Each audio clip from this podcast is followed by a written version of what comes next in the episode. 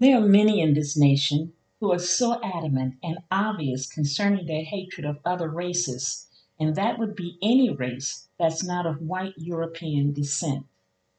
I don't believe it's the majority of U.S. citizens who hold these feelings, but I do believe that a great number, if not the majority of these haters, are Christians, or at least profess to be. Since hatred is so firm and rigid in the hearts and spirits of these same people who loudly proclaim and boast on their Christianity, let's address this emotion that they will deny as hatred and prefer to identify as their stand for white Christian validated rights. Last week and again this week, God had me to share what I believe He's saying that He hates. In part one of that episode entitled The Things That God Hates, I said that in naming the sins of this nation, I know that immediately, according to man's standards, number one would be abortion. I also mentioned that I believe that among the worst sins named by our great white Christian majority would be homosexuality, crimes against children, or even murder as some of the most atrocious sins that this nation deals with. Obviously, these are crimes that we all hate. But what does God name going beyond sin as abominations? What is it, if anything, that He says He hates? God says that idol worship is an abomination to Him. What is an abomination? The word abomination is defined as an atrocity, disgrace, obscenity, and evil according to the Strong's Hebrew definition, is defined as something that's morally disgusting to God, an abhorrence, especially idolatry or concretely an idol. God not only hates these things, he abhors them. Our iniquities, our sinfulness has placed a wedge between us and the Father, and this fact needs to be realized by those who harbor hatred and racism in their hearts and spirits. What we need to understand is that God doesn't hate what we hate. He doesn't find morally detestable, evil, or impure the same things that we do. What does God literally tell us that he detests and look at as disgusting, atrocious, and obscene. Well, guess what? It's not abortion or even homosexuality. Now, will these sins cause those who commit them to have their part in the lake of fire? Yes, they will. But when reading Revelations 21 and 8, with all the things that will cause others to burn in hell and have their part in the second death, with the exception of one. God never says he hates them, and they are never referred to as abominations. Sins, yes, and those who commit them will suffer for them. But what about what God loathes? What's intolerable to him? What he hates? What does God say he hates? Since we're addressing this matter of hatred, and there are so many in the body of Christ, though denying it, are obsessed with this emotion, let's look at this from God's perspective. What God truly hates is what separates us from Him, and those things are listed right in Proverbs 16 through 19. In the Amplified Bible Classic Edition, it reads, these six things the Lord hates. Indeed, seven are an abomination to him. A proud look, the spirit that makes one overestimate himself and underestimate others, a lying tongue, and hands that shed innocent blood, a heart that manufactures wicked thoughts and plans, feet that are swift in running to evil, a false witness who breathes out lies even under oath, and he who sows discord among his brethren. In part one of this podcast entitled The Things That God Hates, we talked about the proud look, a lying tongue, and hands that shed innocent blood. So, what about the other hates of God? He hates a heart that manufactures wicked thoughts and plans. Who is the person or persons that sit and plot evil schemes against others? Who is it that has a heart that's so full of hate that they will literally spend time to devise strategies to hurt, harm, and suppress other races? What group of people sat together and designed gerrymandering that is still in place in many states, including Louisiana? The law that will not allow for a state that's one third black to have the proper representation in the congressional Senate and House of their states and nations. Taxation without representation was the battle cry of American colonists who were being taxed by the British government during the 1700s. Fair representation was the purpose of succeeding from the British colonies. If that war had not been fought, this country would be much like many third world countries are today because of British rules. Yet Nearly 300 years later, some of these descendants of those same patriots and many who have migrated here from other European nations are using that same unfair, unjust, racist ruling against blacks. Who was it that sat and strategized laws that were put into operation against blacks, browns, Asians, and Jews with the full intent and purpose to keep them subjected, poor, and uneducated? Who is the head of QAnon, Proud Boys, KKK, white nationalists, and the far right Republicans, along with all the other white organizations that intentionally develop these schemes plant the thoughts into the minds and hearts of others with the full intent and purpose to suppress any people or nation that they don't approve of, all under the guise of Christianity. Do they truly think that God is being deceived when they lie and say what they're doing is of God? When they do wrongs in the name of Jesus, does it make it right when God knows the heart of man?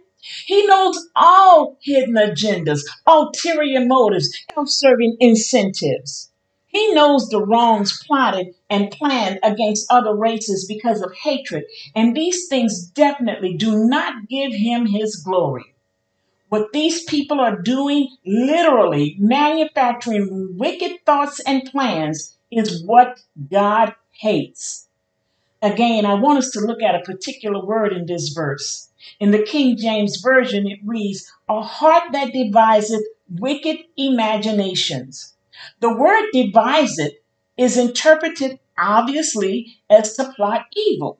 However, it's also interpreted as to keep quiet, be silent, or remain silent pastors, leaders, prophets, evangelists, and others who remain silent and refuse to speak up concerning these evil plots and plans are in the same sin. They are part of the same things that God hates and will burn in the same hell as those who actually devise these sinful, evil schemes that are hated by God.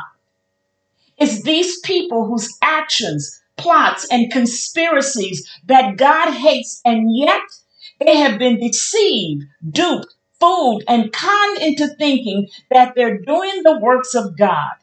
It literally leaves me shaking my head.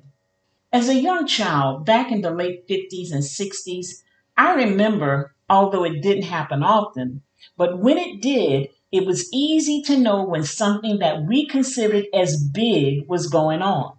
It was an easy matter of knowing about a car wreck or a New Orleans jazz funeral that would pass now and then because you could hear the sounds that carried in the quietness of the neighborhoods. We would run to the corners of where the sounds were coming from to stand and see what was going on more for the funerals than anything else, all the neighbors would come out because if it was a pass after the burial, then there would be what's called a second line, and everyone would dance in the street. There was a rejoicing among the people, celebrating the fact that another soul had entered into the kingdom of God. We knew what was going on, and as children, we used our little feet to be swift in getting there to see and be a part of it we would run as fast as we could to the excitement.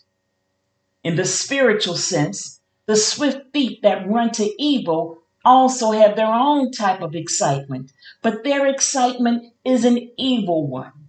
Proverbs 6:18 goes on to speak of feet that are swift in running to evil.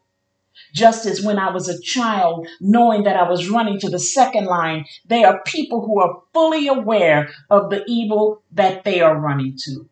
And God is also fully aware of those same people whose feet are swift in running. These people know what they're getting involved in, and they're excited and anxious to get there and take part. This is their reaction, one of excitement and enthusiasm when running to trouble, hurt, wickedness, and mischief. These same people would call their participation in these evil acts their civic duty, their patriotism, or even their moral obligation. Some just like the idea of tearing people's lives apart, as they did on Black Wall Street in Tulsa, Oklahoma, and other places. Ask any of those at the January 6th insurrection. From what I've seen and heard through news reports, about 100% of those there will say that they were protecting the Constitution of this nation. They will say that they were doing their patriotic civic duty. But yet we all know there was nothing patriotic or dutiful about that day. People in riot gear, armed, breaking windows, running to evil. And they ran to that evil with the full intent and knowledge that they would be breaking in, tearing down, and destroying. They swiftly ran to that evil, yes, because Donald Trump told them to, but also because of the evil that was already in their hearts. They ran to tear down and not build up. They are those who are willing to tear apart this nation by calling for successions. They would rather see it torn apart than to work to bring it together as a whole, healthy, thriving nation under God. What else does God hate? God hates a false witness who breathes out lies. But wait, isn't a witness a person? Didn't I say earlier that God couldn't be a God who loves and hates his own sons and daughters? Did I not say that God hates the sin and actions of his sons and daughters, but not his children themselves? Yet, here it specifically says that he hates the witness, and the witness can only be a person. I said it before, and that remains unchanged. God cannot and will not hate his own children. However, once a person becomes a liar, then God is no longer their father. What did Jesus say in John 8 44? You belong to your father, the devil. When a person becomes a liar, that sin separates them from God in such a way and to such a degree that that person is no longer a son of God it's then that Satan becomes their father, and God will not co father with Satan. The Amplified Bible Classic Edition reads that one of the things that God hates is a false witness who breathes out lies even under oath. Even under oath.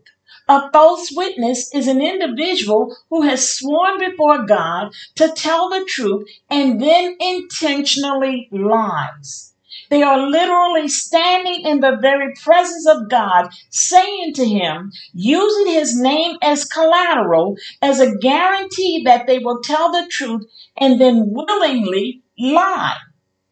I must wonder how many Christians have sworn before God, who have placed their hands on the Bible and promised, pledged, and professed things before God because people were looking at them in a church courtroom or somewhere else to tell the truth while knowing within their hearts that they were about to lie. They knew from the beginning that they had no intentions of keeping the word, vow, or promise that they were making at that time. What does Ecclesiastes 5 tell us? It's better not to make a vow than to make a vow, a pledge, a promise, and then not keep or pay it. How many wedding vows, how many agreements, pledges, whether financial or otherwise, were made before God and then not kept? How many laws were written to protect the rights of others and then totally ignored? How many pastors, preachers, teachers, and leaders in the body of Christ has sworn before the people that all people are created equal and knowing in their hearts and spirits that they are racist? Was there ever repentance? When a president places his hand on a Bible, even if he's not familiar with Bibles, can't pronounce the names in it correctly, but yet swears to uphold the laws of this nation and all of its people on that Bible.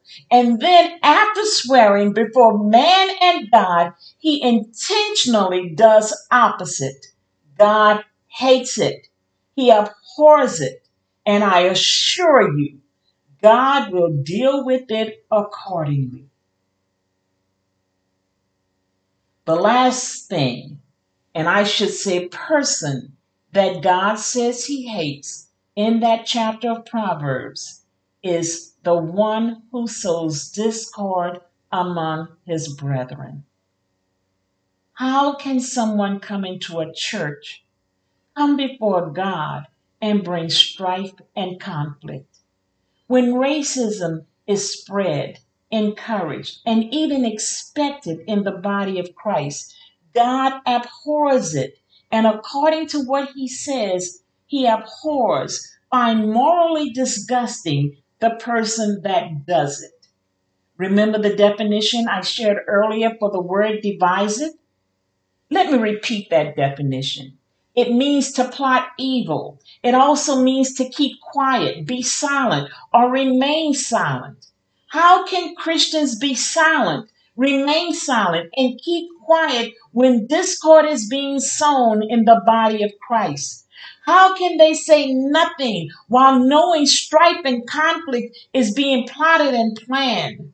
How can Christians be quiet? How can pastors know that there are members, white members in their congregations who hate their black members and still remain quiet concerning that situation? How can Christians allow one man to turn their hearts and spirits in ways that God never intended?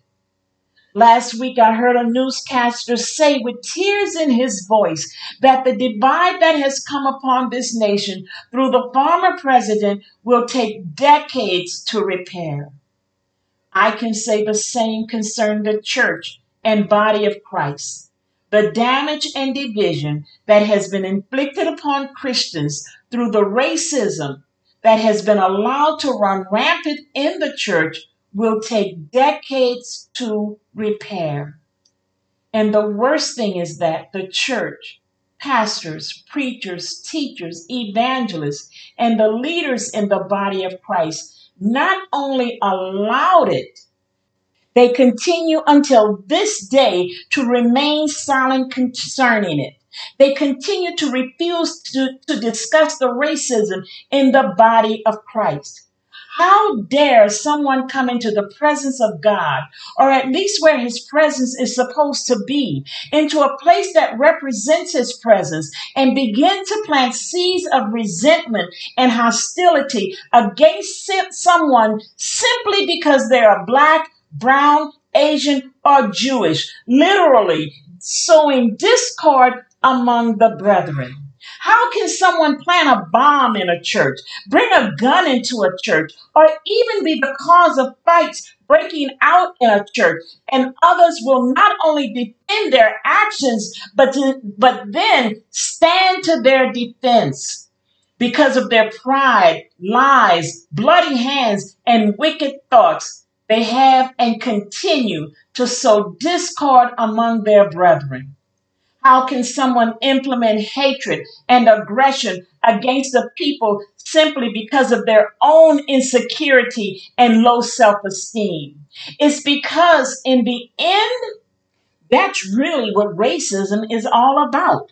One's own insecurity, inhibitions, fears, and doubts. It's about their white pride When one knows not only who they are, but whose they are, there is no need to tear others down in order to prove their own self worth. God's hate is a holy hate, whereas man's is one of flesh and evil. God looks upon these things pride, lying, wickedness, running to evil, lying under oath, sowing discord, and all the rest as an abomination, as disgusting, unclean, and wickedly immoral. He sees things that he hates as revolting, filthy, detestable, and obscene. And having part in these things, keep those who practice them apart from God. The amazing thing is that what many are doing in their actions is assigning their deeds and works to the very things God hates to the name of God. Does one truly think that simply because they say it's God that it is? As stated earlier, God will not and cannot co-father with Satan. As I've stated in the past, Hatred and racism has been evidenced throughout the Bible. One might even say that the entire Bible is a book based on racism and God's deliverance, favor, and his love for those who are hated because of their race. Haman hated Mordecai and the Jews so much so that he gave money to the treasury of the king to have all Jews killed. That was pure racism. If all he wanted to do was lynch Mordecai, then it could have been said that it was a personal matter. But he wanted every Jew throughout the nation to be killed by other Gentiles. Mordecai's hatred was based on race and flesh. God's hatred is based on sin and character.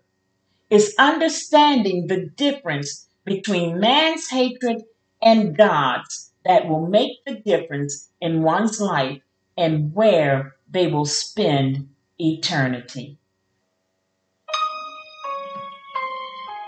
Thank you so much for listening to this week's episode of This is the Voice of the Prophet. I ask that each of you would share this podcast with others and always remember that it's available for listening on every podcast server and app. I continue to ask you for your support through your prayers. You can contact me through my email at amiteeagle at charter.net. That's A M I T E E A G L E at charter.net and through the Facebook post or Facebook Messenger. Thank you again for your prayers and support, and may God bless each and every one of you.